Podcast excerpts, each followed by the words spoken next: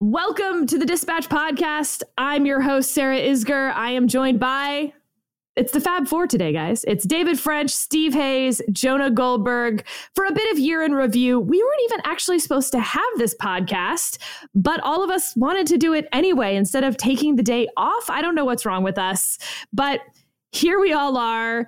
And uh, we're going to keep it light. We're just going to talk about the year in review and see where it goes. I honestly, at this moment, have no idea.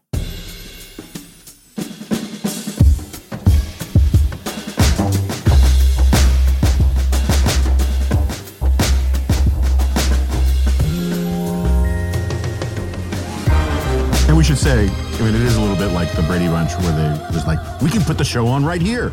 Um, I don't have a huge amount of preparation for the year in review, but I, I was around for this year, so I assume something will come to me. So, and so we will review your year, Jonah. Let's dive right in. This is Steve, your life. Um, it's interesting as we think about the year in review because perhaps one of the more consequential things that happened in 2022 happened this week with President Zelensky in his first trip uh, speaking to U.S. Congress. Do you think that warrants top tier year in review status? Was it consequential? I mean, it it does. I think it was a I think it was a big moment. Um, I think this the speech was awfully compelling, um, but it's sort of the culmination of what 10, 10 months of an important story in 2022, and that's the Russian invasion of of Ukraine. It's amazing how much has happened since that invasion? And um, how much in, in some ways it's faded from from our day-to-day news consumption. Um, it was a story that dominated reporting and dominated coverage at certainly uh, in the immediate aftermath of the invasion. Um, but even as ukraine has done i think surprisingly well by any measure. Um, it's it's been a, a big story. I would argue that it's one of the certainly one of the biggest stories of the year, but it hasn't dominated American news as it might have, given I think its its importance. Can I divide that also up into the foreign policy, obviously international implications of the news story, and what it's highlighted of our domestic politics? I mean, even this week in the in our US Congress, you saw the divide within the Republican Party or the divide between Republicans and Democrats on foreign policy questions now in a way that 15 years ago in the post 9 11 world would have been very strange. Yeah, I mean, it, it it's interesting. I, I was reading, uh, I was actually reading our, our morning dispatch coverage of the Zelensky speech this morning, and we had um, uh, at sort of at the end of the item that we wrote about the Zelensky speech was a big picture look at the speech and, and what's been happening in Russia, as well as a mention of the domestic political angle here. And on the one hand, when I when I got to that part of the item, I thought, ah, you know, it's really unfortunate that in a in a story about something as significant as uh, an unprovoked Russian invasion of Ukraine, and Zelensky's traveling to the United States to to give this momentous address, we have to make reference to Donald Trump Jr.'s stupid ass tweet about Zelensky. like, I, it bothers me that that's part of the story. And my, I will acknowledge my first inclination was to cut it. Like, why do we care about what Donald Trump Jr. is saying about Volodymyr Zelensky? Trump Jr. is, you know, sort of a, a, a, a sniveling ne'er do well.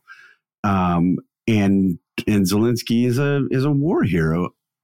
And I left it in, and I think in retrospect, um, Price St. Clair, who's the reporter who who wrote it up, was was not only smart to include it, but it really had to be there. Because I do think part of the the story is what's happening in the Republican Party and and the rise of of people like Donald Trump Jr. Um, and the arguments that they're making. It's actually it's not even arguments. You can't even dignify them so much as to say that there are arguments being made about Zelensky and about Russia and Ukraine. It's just sort of taking shots. And you know, you had 86 of what 214 Republicans show up for the speech. Uh, most of them, I think, who showed up applauded and or, or were at least polite. Some of them didn't. Some of them made a show performing uh, as usual, not not standing up. But it is this this divide in the Republican Party. And um, look, I think, and we've talked about it on this podcast before. There are strong. I don't find them persuasive, but there are strong, principled, non-interventionist arguments to be made. Uh, there are good arguments to be made about the the lack of transparency on how some of this money is being spent we're not getting those by and large from the Republicans who oppose this. It's just performative nonsense. And I think that's unfortunately, it really is part of the story. Well, David, let's leave the Russia Ukraine um, story for a moment. Year in review, what is the second, let's say, largest international story? Is it China's COVID up and down? Is it Iran? Is it what is it? Yeah, that's a good question.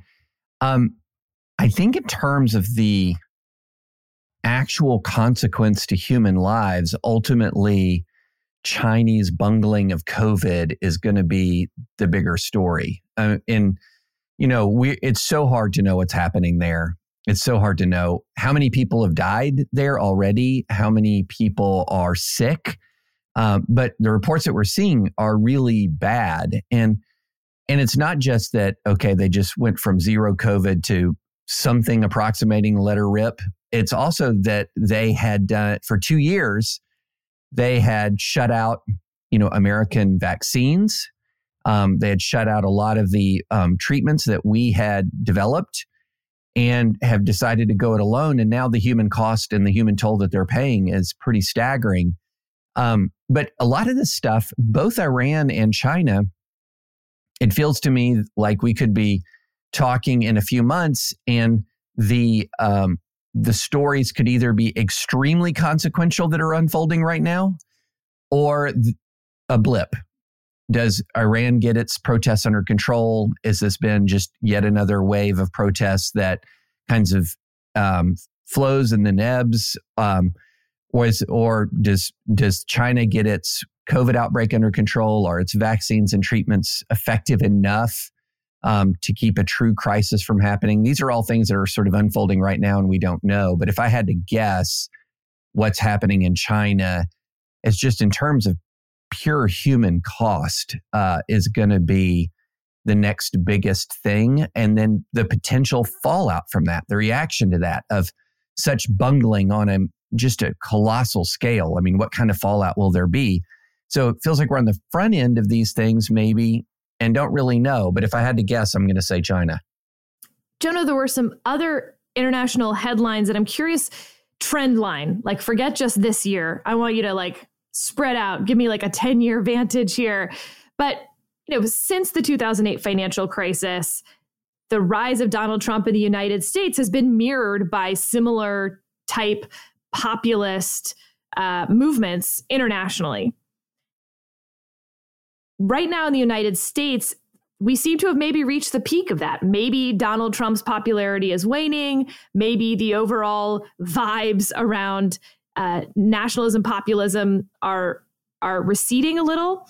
And I'm curious how we think of that with uh, Italy's election, the um, I don't know, what coup attempt in Germany? Um, you know, do we think, or the the head of lettuce in London? I mean, in the UK, uh, what do we think is happening internationally on that larger scale?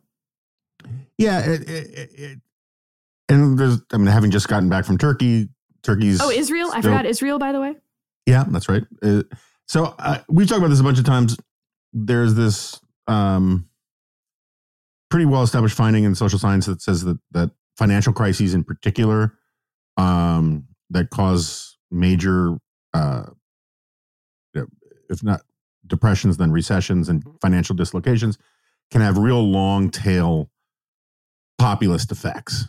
And um, I'm still of the belief that we are, you mentioned, you know, the financial crisis 2007, 2008. I still think a lot of the politics of the last decade and plus are um, that was the, as they say in Latin, the fons et origo of much of the nonsense that we have today.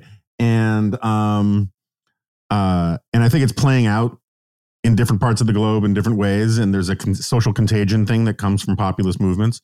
At the same time, picking up on on David's uh, point about China and the question about Iran and all that, I think that I just want to comment about this. I think this has been a very bad year for authoritarianism. Um, it's been a pretty good year for specific authoritarians, um, uh, but that's a different thing. The you know probably the smartest and only interesting thing that that Osama bin Laden ever said was that little disquisition on the strong horse versus the weak horse, and how people are generally gravitate towards successful and strong models versus weak and and um, unsuccessful ones. And I don't think you can look at the events of the last year and the three major authoritarian regimes of of Russia, China, and um, and Iran, um, or even many of the lesser ones, and say if you don't live there, yeah, that's the kind of country I want to live in. Um, you know, like China, it's very interesting. China, they they Xi has gotten himself into this really bad cul-de-sac where he's at the losers' lunch table with his alliance with with Putin, and he doesn't really want to be there, but he's got no choice.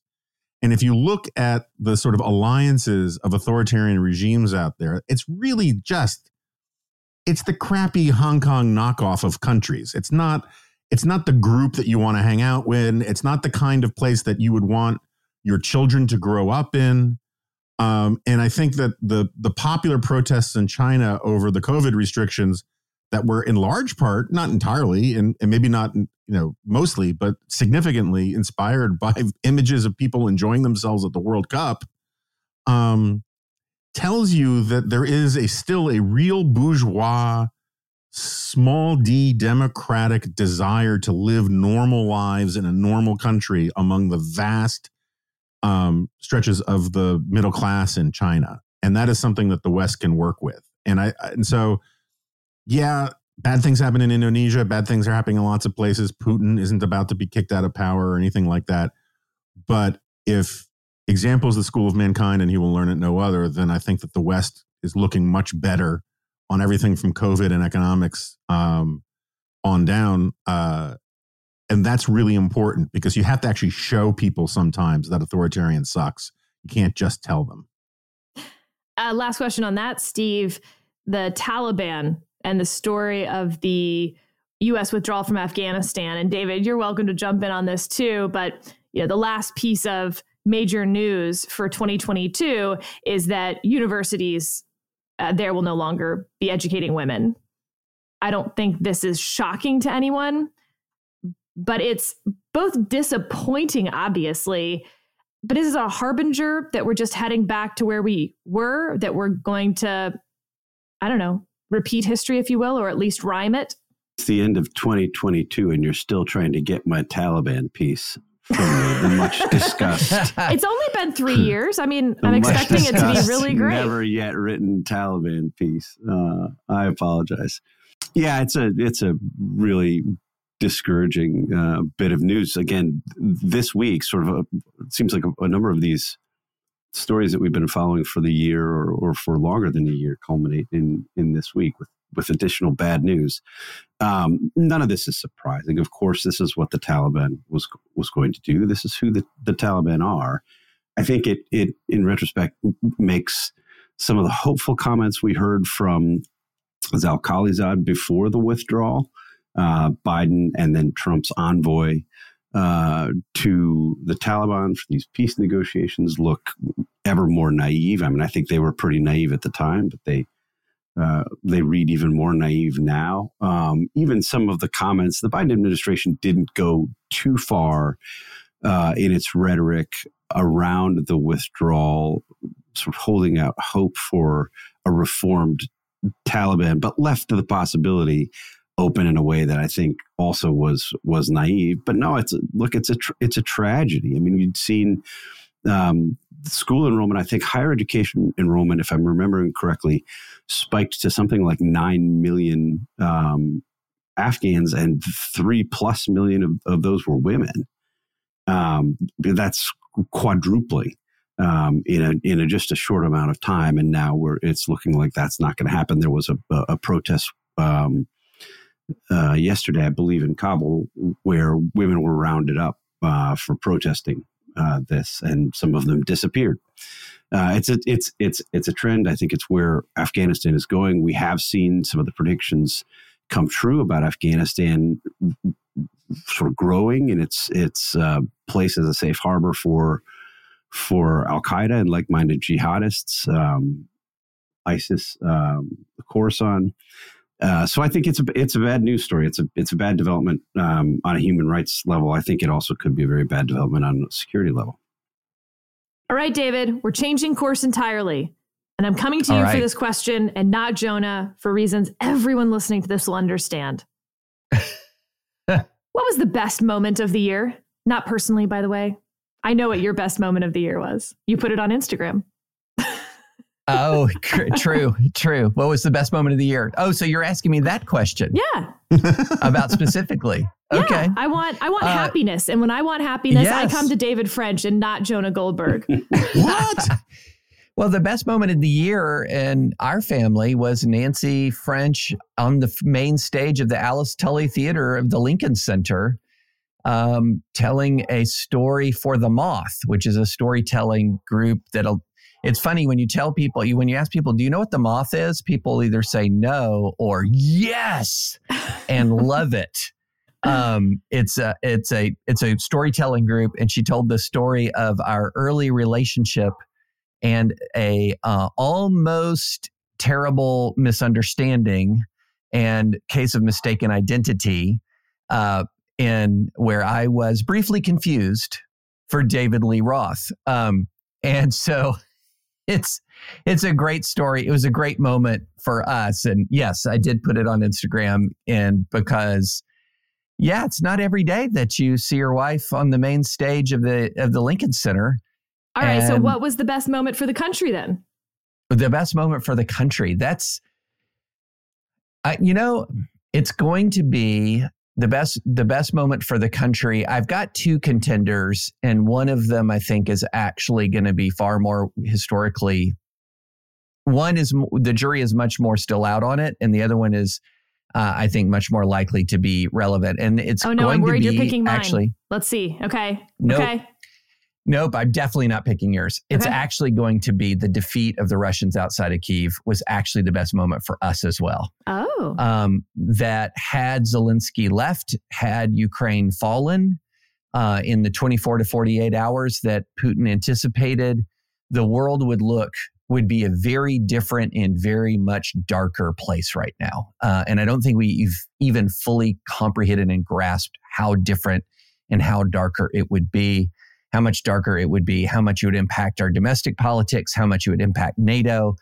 Um, a the the victory that Putin anticipated he was going to have would have been catastrophic.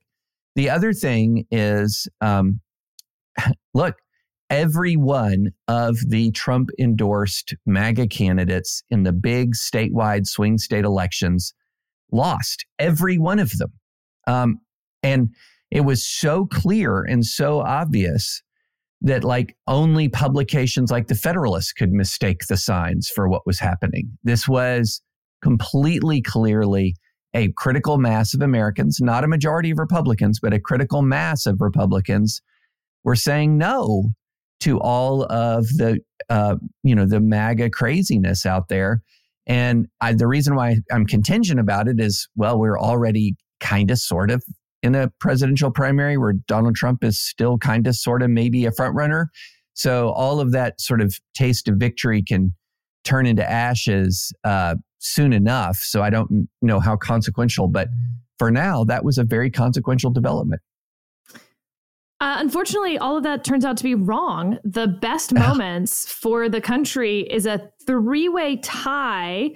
Though, again, I think one of them will turn out to be more consequential than the other three. Uh, the Artemis launch from NASA Oh, yes. to return astronauts to the moon. The new images we had from the uh, James Webb uh, telescope uh, were incredible. And obviously, the breakthrough we had in fusion energy obviously I think will be the most impactful, not just on our country, but on humanity. This is, you know, I think plenty of people have said the way forward on climate change and anything else is going to be through technology, not through trying to tell everyone to stop doing what they're doing. That was never going to be a sustainable strategy on climate change, Paris Accords notwithstanding. Um, and this is this is actually the way forward. And after uh, so much time and money and everything else, boy, it is incredibly inspiring when we have major scientific breakthroughs with teams of, you know, human primates paving the way. So congrats can, to that. Can team. I just say you're right. I it's the crack of dawn when we record this in Nashville time. And so my just to be clear, it's about 10 p.m. 10 a.m. Eastern. A crack of dawn Nashville. I said Nashville time. uh-huh. And so Artemis Infusion, yes. Okay. I thought- absolutely. I thought you'd agree yes, with that. right. Sorry. Wow, Nashville really is the new California. Steve, best moments? Uh, actually, I was persuaded by the one that David just walked away from. I thought he made a very good, a very good argument a- about the the non fall of Kiev. Um, Oh, I'm getting, still including Kiev, but yeah, I'm adding Artemis Infusion. Cer- certainly, I think that was that was really an, in- incredible moment, and, and overall, the strength of the Ukrainian people and the Ukrainian resistance has been um, pretty amazing. I would say, sort of piggybacks on what David argued about the the midterms. I think you, you sort of set that begins earlier, and it begins with the hearings of the January sixth committee, which I think were tremendously important for the country. I think it mattered to have people who worked directly for for Donald Trump, who had devoted their careers in in many cases to supporting and and uh, strengthening Donald Trump's career, testify either in transcribed interviews, in recorded depositions, or sometimes live in front of the country in these hearings to tell the country what I think most everybody knew, but was important to hear from them, which was the election was not stolen. Donald Trump knew that the election was not stolen. He knew it very early in the process.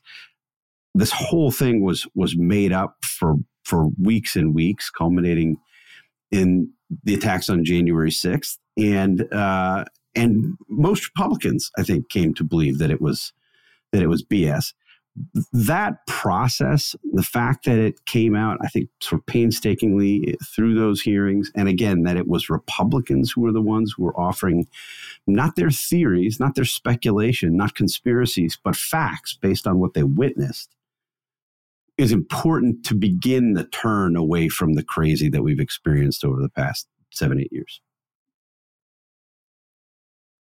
With Lucky Land slots, you can get lucky just about anywhere. Dearly beloved, we are gathered here today to. Has anyone seen the bride and groom? Sorry, sorry, we're here. We were getting lucky in the limo and we lost track of time. No, Lucky Land Casino, with cash prizes that add up quicker than a guest registry. In that case, I pronounce you lucky. Play for free at LuckyLandSlots.com. Daily bonuses are waiting. No purchase necessary. Void where prohibited by law. 18 plus. Terms and conditions apply. See website for details. All right, Jonah, I hope you have something spider related for me.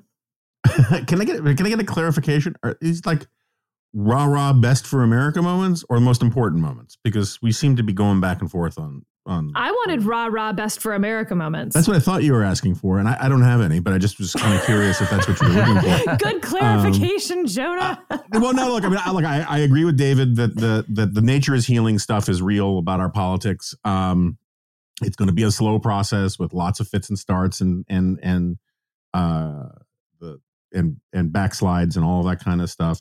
Uh, but um, I will say, and this is I I was holding on to the fusion thing for a bunch of different categories because I think it's a really really big deal. But you covered that. I do oh, think no, we more, can cover it the whole podcast. I will do an entire podcast about how important this is. Nah. more more more important in the near term um uh well I don't know, near term is the wrong term uh than like the telescope stuff and all of that is uh the fact that we had a successful test of an asteroid nudging um, uh, rocket. Mm. And have, have, as someone Jonah who's thinking every back to the 1997 set of blockbuster movies. every well, like, look as someone who every now and then checks in on how we're doing on this issue. Mhm. um, um, the the chances of a we're getting much better. Like we're we're actually looking at more and more sky.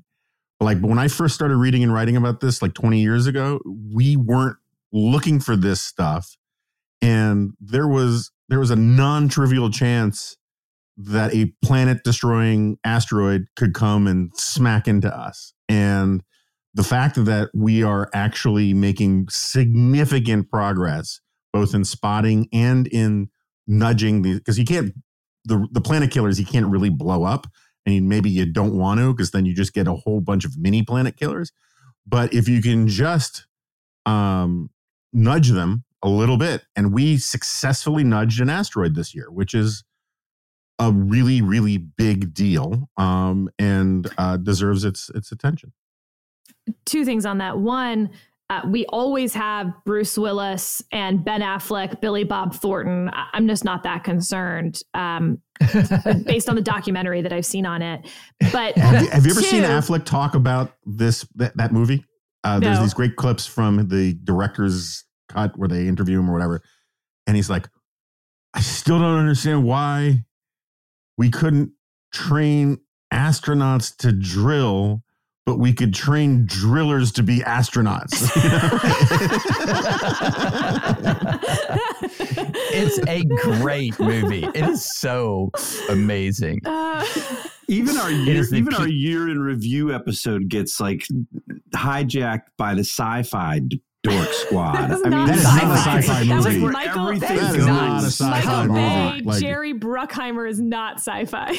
It There is are- peak are- Michael Bayness. Like You it put- is so good. you strap a sci-fi nerd into a chair and make him watch that movie, they will I'm burst not into talking flames. about just that movie. It's now we're off into all of this sci-fi becomes real. That's what you all think is the the greatest thing this year. Fine, Steve, sit it out for another three minutes because Jonah, the thing that I want to hear you talk about, I agree with you that nudging the asteroid is all well and good, but that was like a really small percentage chance, all things considered. The space junk crisis that we are heading toward is not a small chance, it is inevitable. And I have not heard great plans for that. So maybe we now transition into, you know, worst moments. Worst moment, like fusion is more important, but we still have to solve the space junk problem. Yeah, but the the space junk wasn't a bad moment. And I, I, the- the space junk thing, I think, is a near term challenge, but long term, we're going to fix that, right? We're going to come up with some giant robotic hockey goalie that just smacks that stuff into Earth's gravitational pull, and then it blows, it burns up in the atmosphere, and like that, that's fixable. Um, I don't know worst moments of the year. Um, I'm gonna have to think about it for a second. Um, Steve, who's always his his true superpower is always looking for the worst case scenario for things. Um, probably has a long list of worst moments ready to go. His hair was out of place one morning. You can see my hair right now. It's out of The- place again. the It's Hayes place for- strategic cheese curd supply was down to ten percent. this is the abuse I get.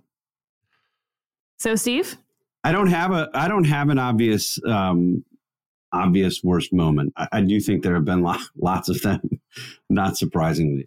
the problem for me is that I, you know, you constantly sort of have a proximity problem. So I'm thinking of things that are happening in the last, you know, two months or whatever. yeah. But I gotta say, I think that the Kanye West Nick Fuentes dinner with a former president was pretty bad. Not great. Not great. and just sort of that Yeah. what that you know it wasn't by itself it wasn't in isolation you have this overall rise in anti-semitism happening um, along with a nationalist movement that is i think it's waning in terms of its um, popularity maybe gross numbers but it's also increasing in terms of its strength within a decreasing number of Americans, if that makes sense. David, mm-hmm. am I am I is that making any sense yeah. to you? Narrow but inten- narrowing but intensifying. Yeah. Uh, and so mm-hmm. we're, you know, not only are the raw numbers of anti-Semitic um, you know, crimes, et cetera, going up, but then you're having these major US figures embracing, cuddling with, footsie, um, you know, maybe anti-Semitism is great. And you have that on the right, and it's a different type of anti Semitism than you have on the left. But of course, on the left, we've had uh, increasing, rising anti Semitism at universities.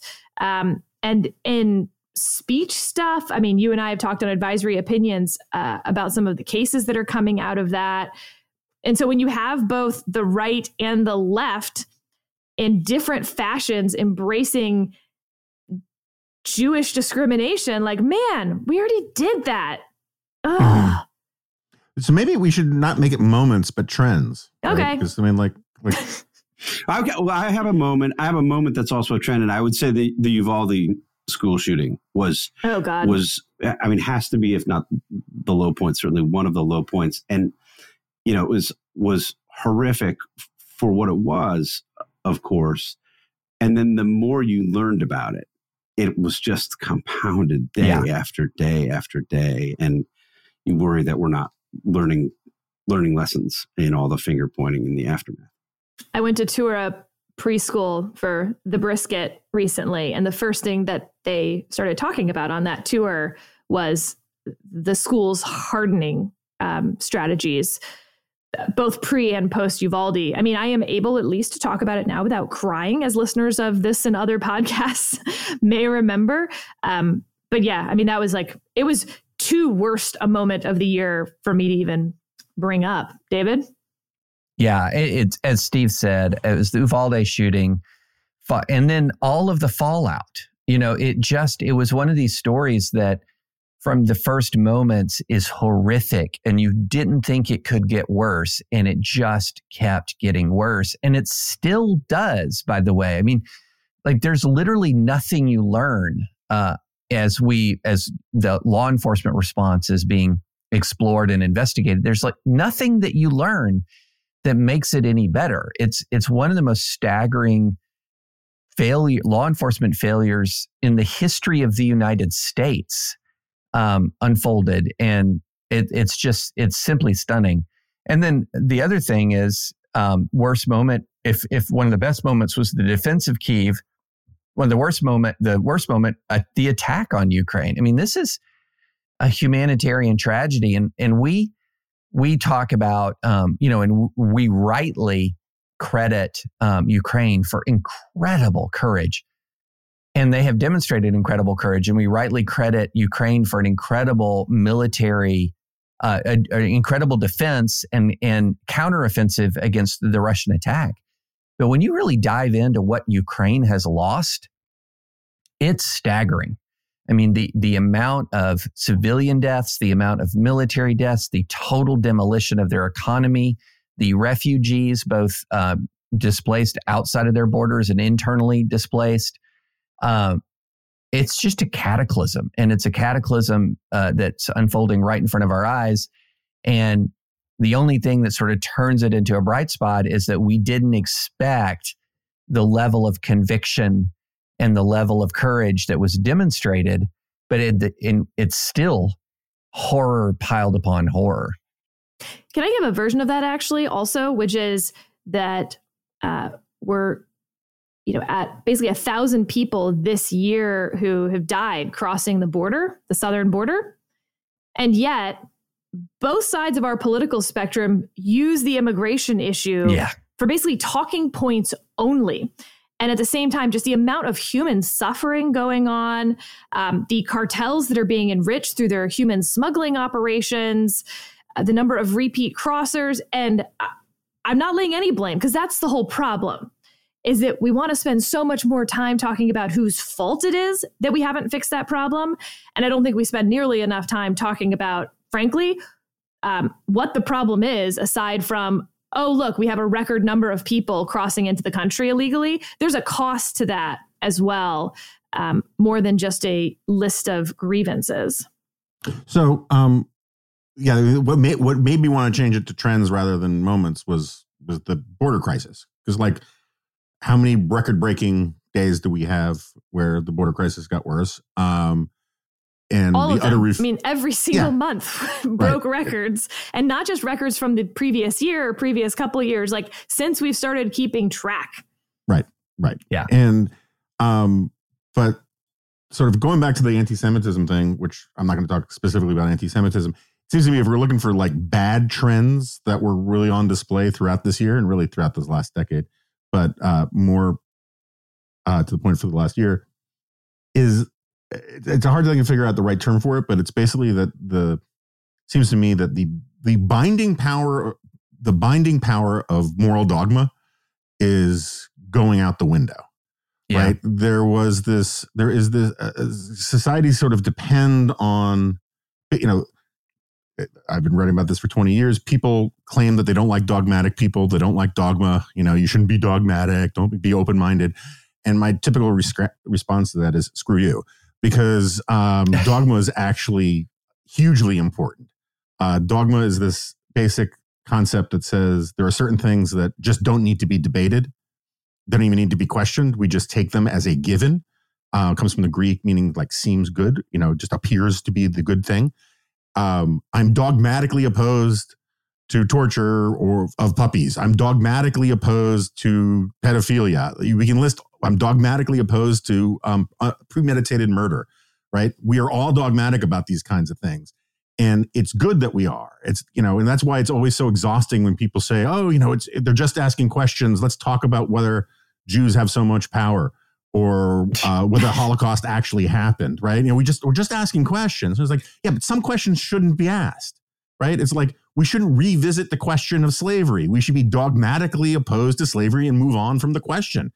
And when you look at our politics today, so much of it is, well, there's no, there's nothing stopping me from being a jackass. There's nothing stopping me from violating uh, the Constitution in principle, right? I mean, like whether it's the student loan thing or all the stuff that Trump did.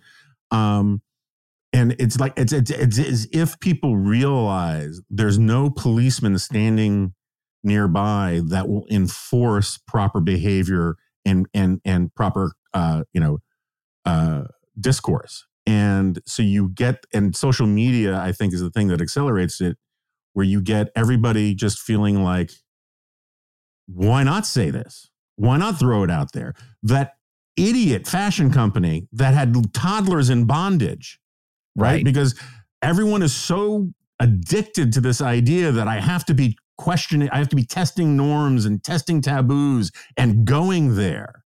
And um, that's the problem with our culture today and our politics and our culture generally is that everybody wants to be a rebel, rebel and a maverick when the most rebellious and maverick like thing you could do is actually behave like a responsible, decent person who does their job appropriately in and out, in and out of office. All right. Let's see what else we have. Um, what did we learn this year, David? what did we learn this year? Man, um, not enough. Not enough would be the short answer.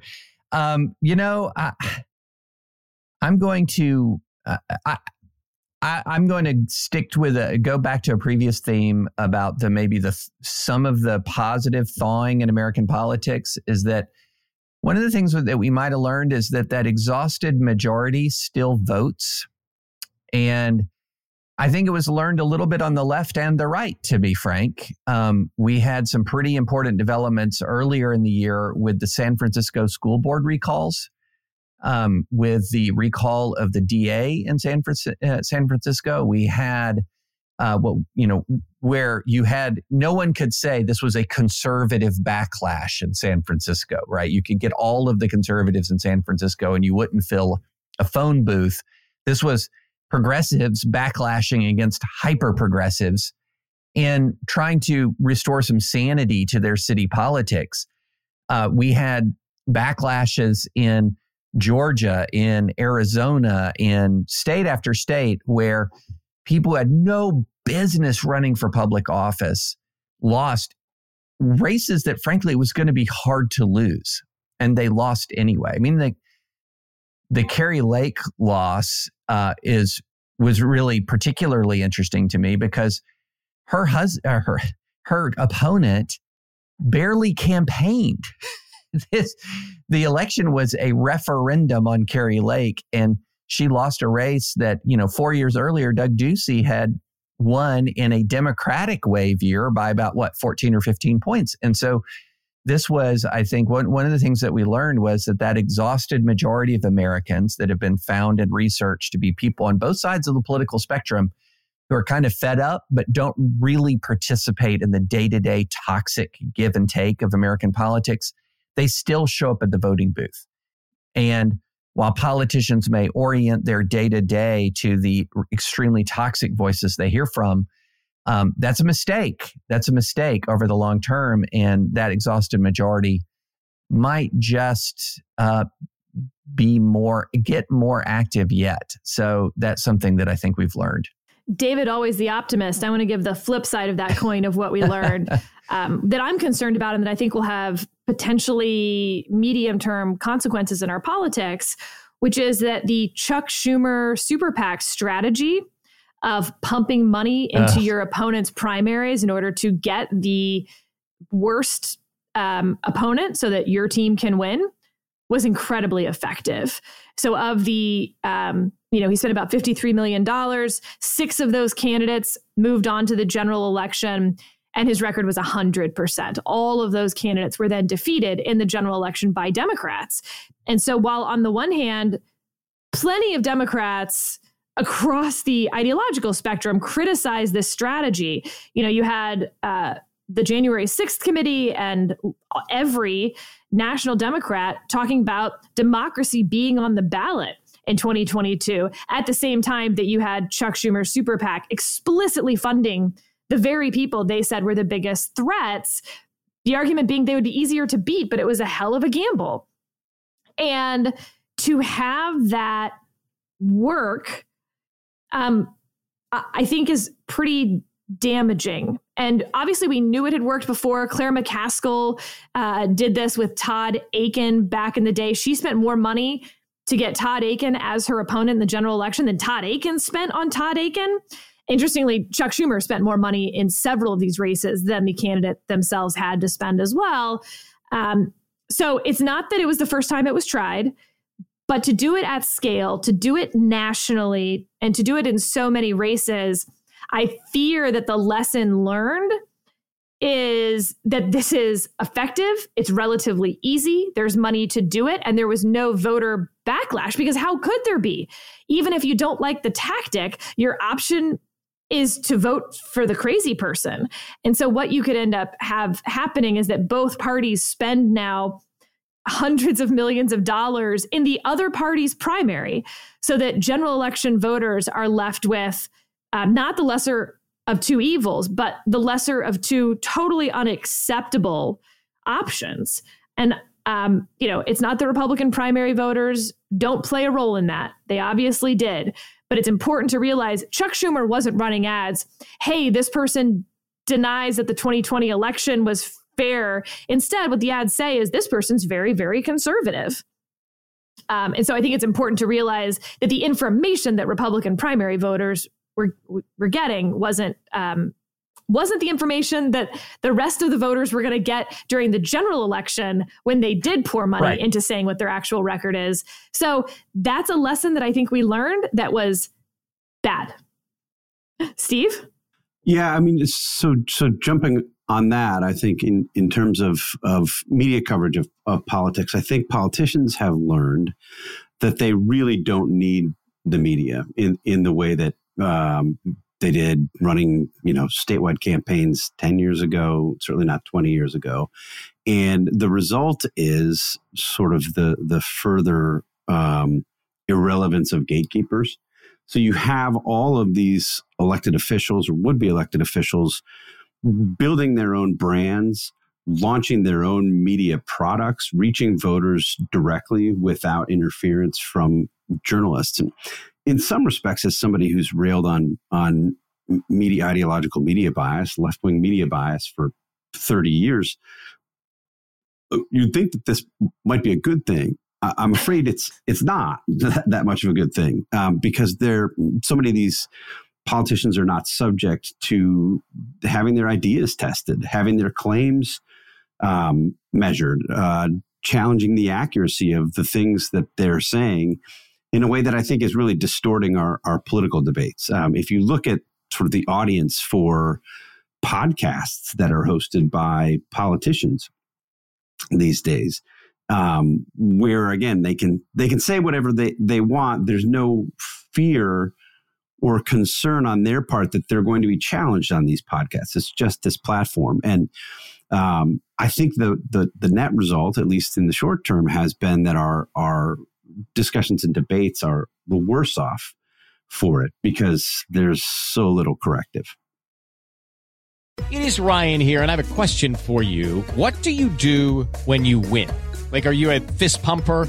A woohooer, a hand clapper, a high fiver. I kind of like the high five, but if you want to hone in on those winning moves, check out Chumba Casino. At ChumbaCasino.com, choose from hundreds of social casino style games for your chance to redeem serious cash prizes. There are new game releases weekly, plus free daily bonuses. So don't wait. Start having the most fun ever at ChumbaCasino.com. No purchase necessary. VGW. Void were prohibited by law. See terms and conditions. 18 plus. So it's, it's interesting you bring this up because just this morning I had this weird epiphany. So maybe this is a thing I learned this year. Um, I was watching Morning Joe for reasons having to do with original sin, and um, uh, they had some Democratic congressman.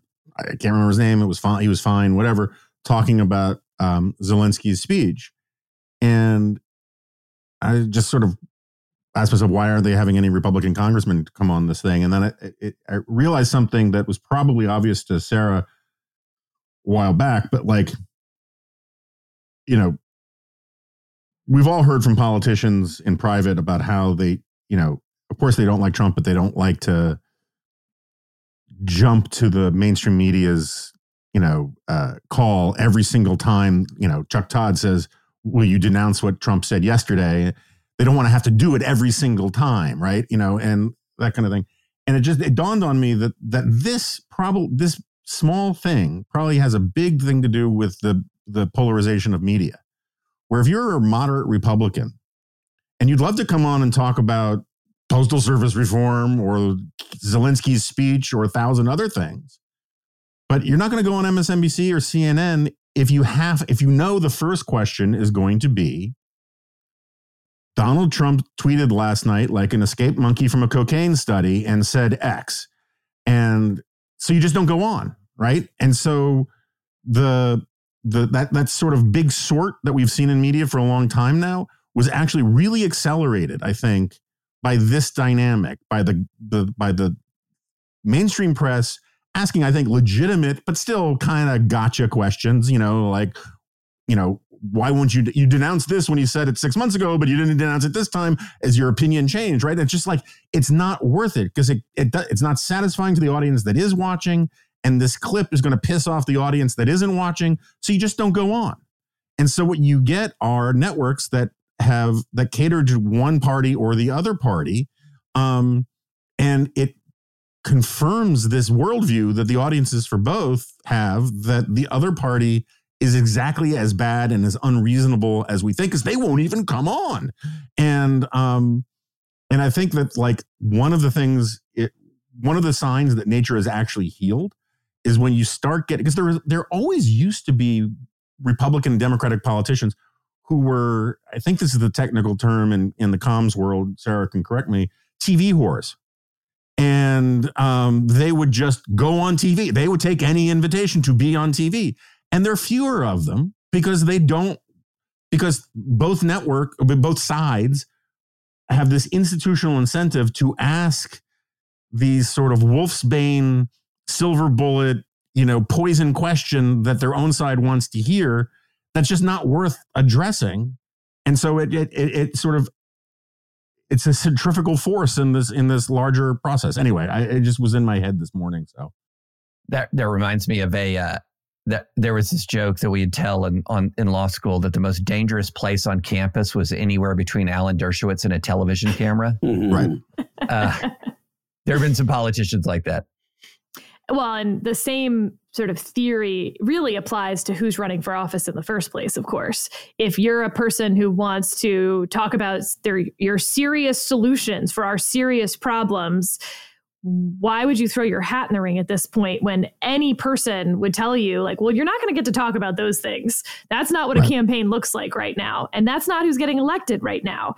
Do you want to, um, you know, go on social media and tape a video in which you, you know, stoke outrage about whatever thing that just happened in the news and blame the other side? Like, that would, that's who should run for office. And indeed, that's exactly who we have running for office. I have a much longer rant on that, but I'm going to save it. Um, all right, let's uh, let's do a little rap here. Do you need a beat? Yeah, yeah. Oh, oh you meant a different kind of rap. I'm sorry with the because Steve can give you a beat. Uh, I hate predictions, but if anyone has predictions for 2023, I'm all ears. Any takers? I will. Well, it's not for 2023, but it's. uh I officially think that neither DeSantis nor Trump will be the nominee um, of for the Republican. I like where your head's at, Jonah. Is a prediction. Wow. Um, I predict that a big conversation for next year related to that, Jonah, will be what the media learned covering Trump, both in 2015, 2016, and then through his presidency, but almost to a lesser extent through the presidency, really campaign focused coverage, and how different the 2024 cycle will look from a media and coverage perspective across the ideological spectrum. Steve? I, I agree with that. Um, in part because of what I mentioned earlier. I think the dynamic is just going to be so different. You're going to just have campaigns that don't choose to participate in a lot of the old media campaign conventions that we've all uh, grown accustomed to. Um, I just had one and I totally forgot. I, I, I predict that my memory will not Yes. get better in, in 2023. That's amazing. David, you go first. Uh, I'm gonna. Pre- I'm. I used to be skeptical about this. I'm not as skeptical. Um, I think Donald Trump's going to be indicted, um, and I think that it will not rally Republicans around him. That we actually learned something from the Mar-a-Lago raid. That the burst of indignation surrounding the Mar-a-Lago raid was really pretty brief overall, and when the details kept coming out, it actually made Trump look worse and not the FBI, um, unlike other some other scandals. But uh, this, I, I, I predict, I think Trump will be indicted in 2023, and that will be the end of him as a, po- a political frontrunner. What will that do to the value of Steve's Trump NFT trading cards? I'm just going to do now. them with with you instead in a Superman outfit. Oh, um, no, I, I remember. I remember buying. I was actually just gonna gonna uh, re up a, a, an earlier prediction um, related to our bet, Sarah. I, I don't think Donald Trump will be the Republican nominee in 2024. Um, I don't think Joe Biden will be the Democratic nominee in 2024. Even though I do, I, I, I think it's more likely that he's going to run now than I did when I originally said that. But I don't think he'll be either one of them will be the nominees. We'll see a big scrum on both sides. So I still am committed to our bet because I'm a woman of my word. Um, I will agree with you that it is certainly trending your direction. But if the Republican primaries were happening this January, and they're not, and I understand that, but if you know Iowa was in just a few weeks, Donald Trump would be the Republican nominee. They're trending your way, but they're not there yet. So, Mhm. uh, you, all right. Do you want? Do you want to? Do you want to go? Should we quadruple now? I mean, we doubled right now. I got two stakes coming my way. No, no, I 'cause win. I'm and agreeing you've got two stakes. I know, If- but it's if you it's win. trending your way. I'm nothing but pleased with that. Uh, but no, so I don't want to quadruple down at all. Although we might want to, we could quadruple on the Biden side. We haven't done the Democratic side. I think you're wrong on that. Okay, I'll do that. We're gonna end up just going out and get. We're Yeah. just gonna end up going out and getting like three steaks each. Yeah, I mean, Steve and I are going to be dining other. together for months, um, one way or well, the so other. So if you win on Biden and lose on Trump, does that cancel out, or do you have to go Then on we go Dutch. separate? Eve? Okay, Yeah. All right. Yeah, then we would just go Dutch. I hope that's not a Dutch slur, Jonah. I need a ruling on that. You're not supposed to say it anymore. No, you're You know, not. I, I, yeah, but I mean, like, I would say it. There's no problem saying it, but there are a bunch of like usage guides from like newspapers and stuff saying that it's. Uh, oh, that it's it- actually it's, a, a negative. It's offensive, and So it's I, actually I, about I've Dutch never. people. I'm sorry. How in the world is that offensive? It, it, well, that's the thing. Is like I don't think it is. I keep like- asking Dutch people every now and then. You know, I, I, when I run into Dutch people, I, I pick them up after running into them, and then I ask while they're dusting off. I ask, you know, uh, what you know, are you offended if someone says "Let's go Dutch"? And they're like, no, because it's it's a. They may not know the expression, but like it's just a dumb, invented thing to make it seem like any ethnic stereotyping is is beyond the pale. But it's supposed to it's supposed to suggest that you know Dutch people are frugal. Uh, So it's so funny. I Beyond have, the pale. Think about how. Think about how really pale people feel about that. I mean, that's right. Seriously, I wouldn't say that. Gosh. perhaps growing up in Texas, I have zero understanding of any stereotypes about Dutch people. I have no picture of a Dutch person in my mind. I have nothing. Me neither. Didn't reach Kentucky either. Although I do remember the the Nigel Powers played by what Michael Caine and Austin Powers, Uh-huh. Goldmember. Uh, I'm there are two kinds of people that I hate in this world: those who are intolerant of others' cultures and the Dutch. Well, that's that's, that's like, my my dad's favorite quote from uh, Russia was, "If you see a Bulgarian in the street, beat him. He will know why." it's just so um, odd. I wasn't even sure if it was about Dutch people. It could have been like Reagan's, you know, nickname was Dutch. Maybe it was about, I don't know, nicknames or something. But also, I wasn't even sure that it was about frugality because one could also imagine it being about fairness. You know, to go sure, Dutch, yeah, right. is Yeah, is of to be really fair. So I didn't know if it was negative or positive or about Dutch Yeah. people. Um, but uh, I will consider that, Jonah, before I say it next time. I don't know which way it's going to cut, though. To be honest, you just had that great uh, newsletter on speech and banning words that are not banning, poo pooing. Uh, phrases and words that are silly, and um, I'm gonna I'm gonna take some of that to heart. But again, not sure which way it's gonna cut. All right, very last thing, lightning round. Uh, favorite holiday tradition. It can be an item of food. It can be, you know, the the thing that's always in your stocking or the dreidel you spin. But David, we're starting with you. Yeah, what's your favorite dreidel to spin? My favorite dreidel to spin. Uh, yeah, that's a really good question. Um, Christmas Eve service is always awesome. Um, candlelight, cr- Christmas Eve candlelight service. And then uh, follow the spiritual with the comedic, because we usually go to Christmas Eve candlelight service and then go to um, or go back home and watch Elf uh, by Will Ferrell, which just improves with age. so, yeah. So we go, we go we we have we go to the spiritual route and then we go the laugh route and it's a it's a great tradition. Jonah? Um, I'm gonna uh, look out for my own best interests here and say my wife's cooking. Um, she doesn't uh, listen to this podcast. No, but she'll get word. Um, word will go out.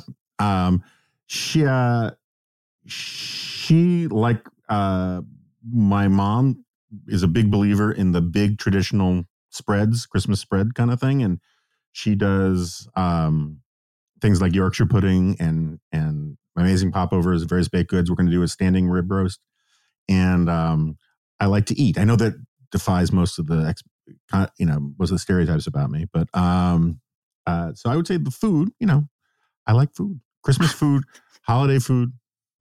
That's my favorite part of it, other than getting all the cool stuff. I'm going to revive a, a, a, a Christmas tradition that we used to do growing up in Wisconsin. Um, and I only know about it because a friend sent me a note um, that there has been this health warning sent out to Wisconsinites about doing this tradition again. And I didn't realize it was such a Wisconsin tradition, and that is steak tartare. Um, big thing at all of our holiday gatherings in Wisconsin. Uh, all the aunts and uncles. I was fortunate enough to live in close proximity to my mom's uh, siblings. And so all of the cousins got together and we would just wolf down huge plates of steak tartare. And I haven't done it for a long time. I have a rule that if I go to a restaurant that serves steak tartare, I have to order it just to encourage them to continue serving steak tartare. But I had some the other night and I just had forgotten how how great it is. So I, I'm going to reinstate that tradition and bring it to my own kids. We watch uh, a Christmas story at our house every year. Uh, love doing that. We do a gift on on Christmas Eve after church every year. I love doing that. And then recently we started going out. I don't even know how this one happened. We go to Maggiano's for a late Christmas Eve dinner with three groups of friends that you know some some years you see them a lot some years you see them infrequently but you always see them then. Um, and it's a new tradition that i love. So excited about that. Well this year we're excited to kind of start our christmas traditions because Nate is two and a half years old. It's going to be the first Christmas he understands any of this stuff. We don't really know how much, but he does keep saying that Santa is coming. Santa comes at night. Santa wears a red hat. He doesn't quite understand the reindeer yet. Um, he calls Rudolph Red Nose, but we'll see. So I'm excited for whatever traditions might pop up this year. And with that, thank you all for all of your support during the year, for listening. We hope that you had uh, an incredible and wonderful 2022, but we hope 2023 is even better. And that's when we're going to talk to you again. So until then, enjoy your holidays. Enjoy time with family, time just reading a great book curled up somewhere, whatever it looks like for you and yours. And 2023, we'll see you then.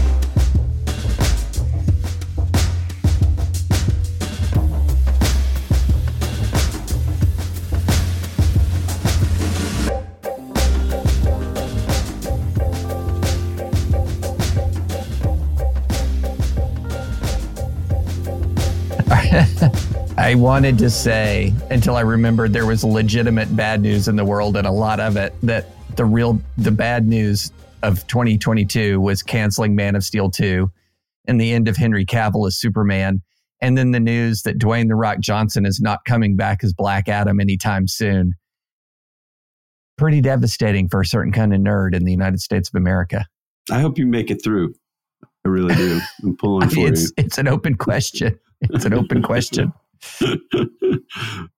oh, excellent. Hello, it is Ryan, and I was on a flight the other day playing one of my favorite social spin slot games on chumbacasino.com. I looked over the person sitting next to me, and you know what they were doing?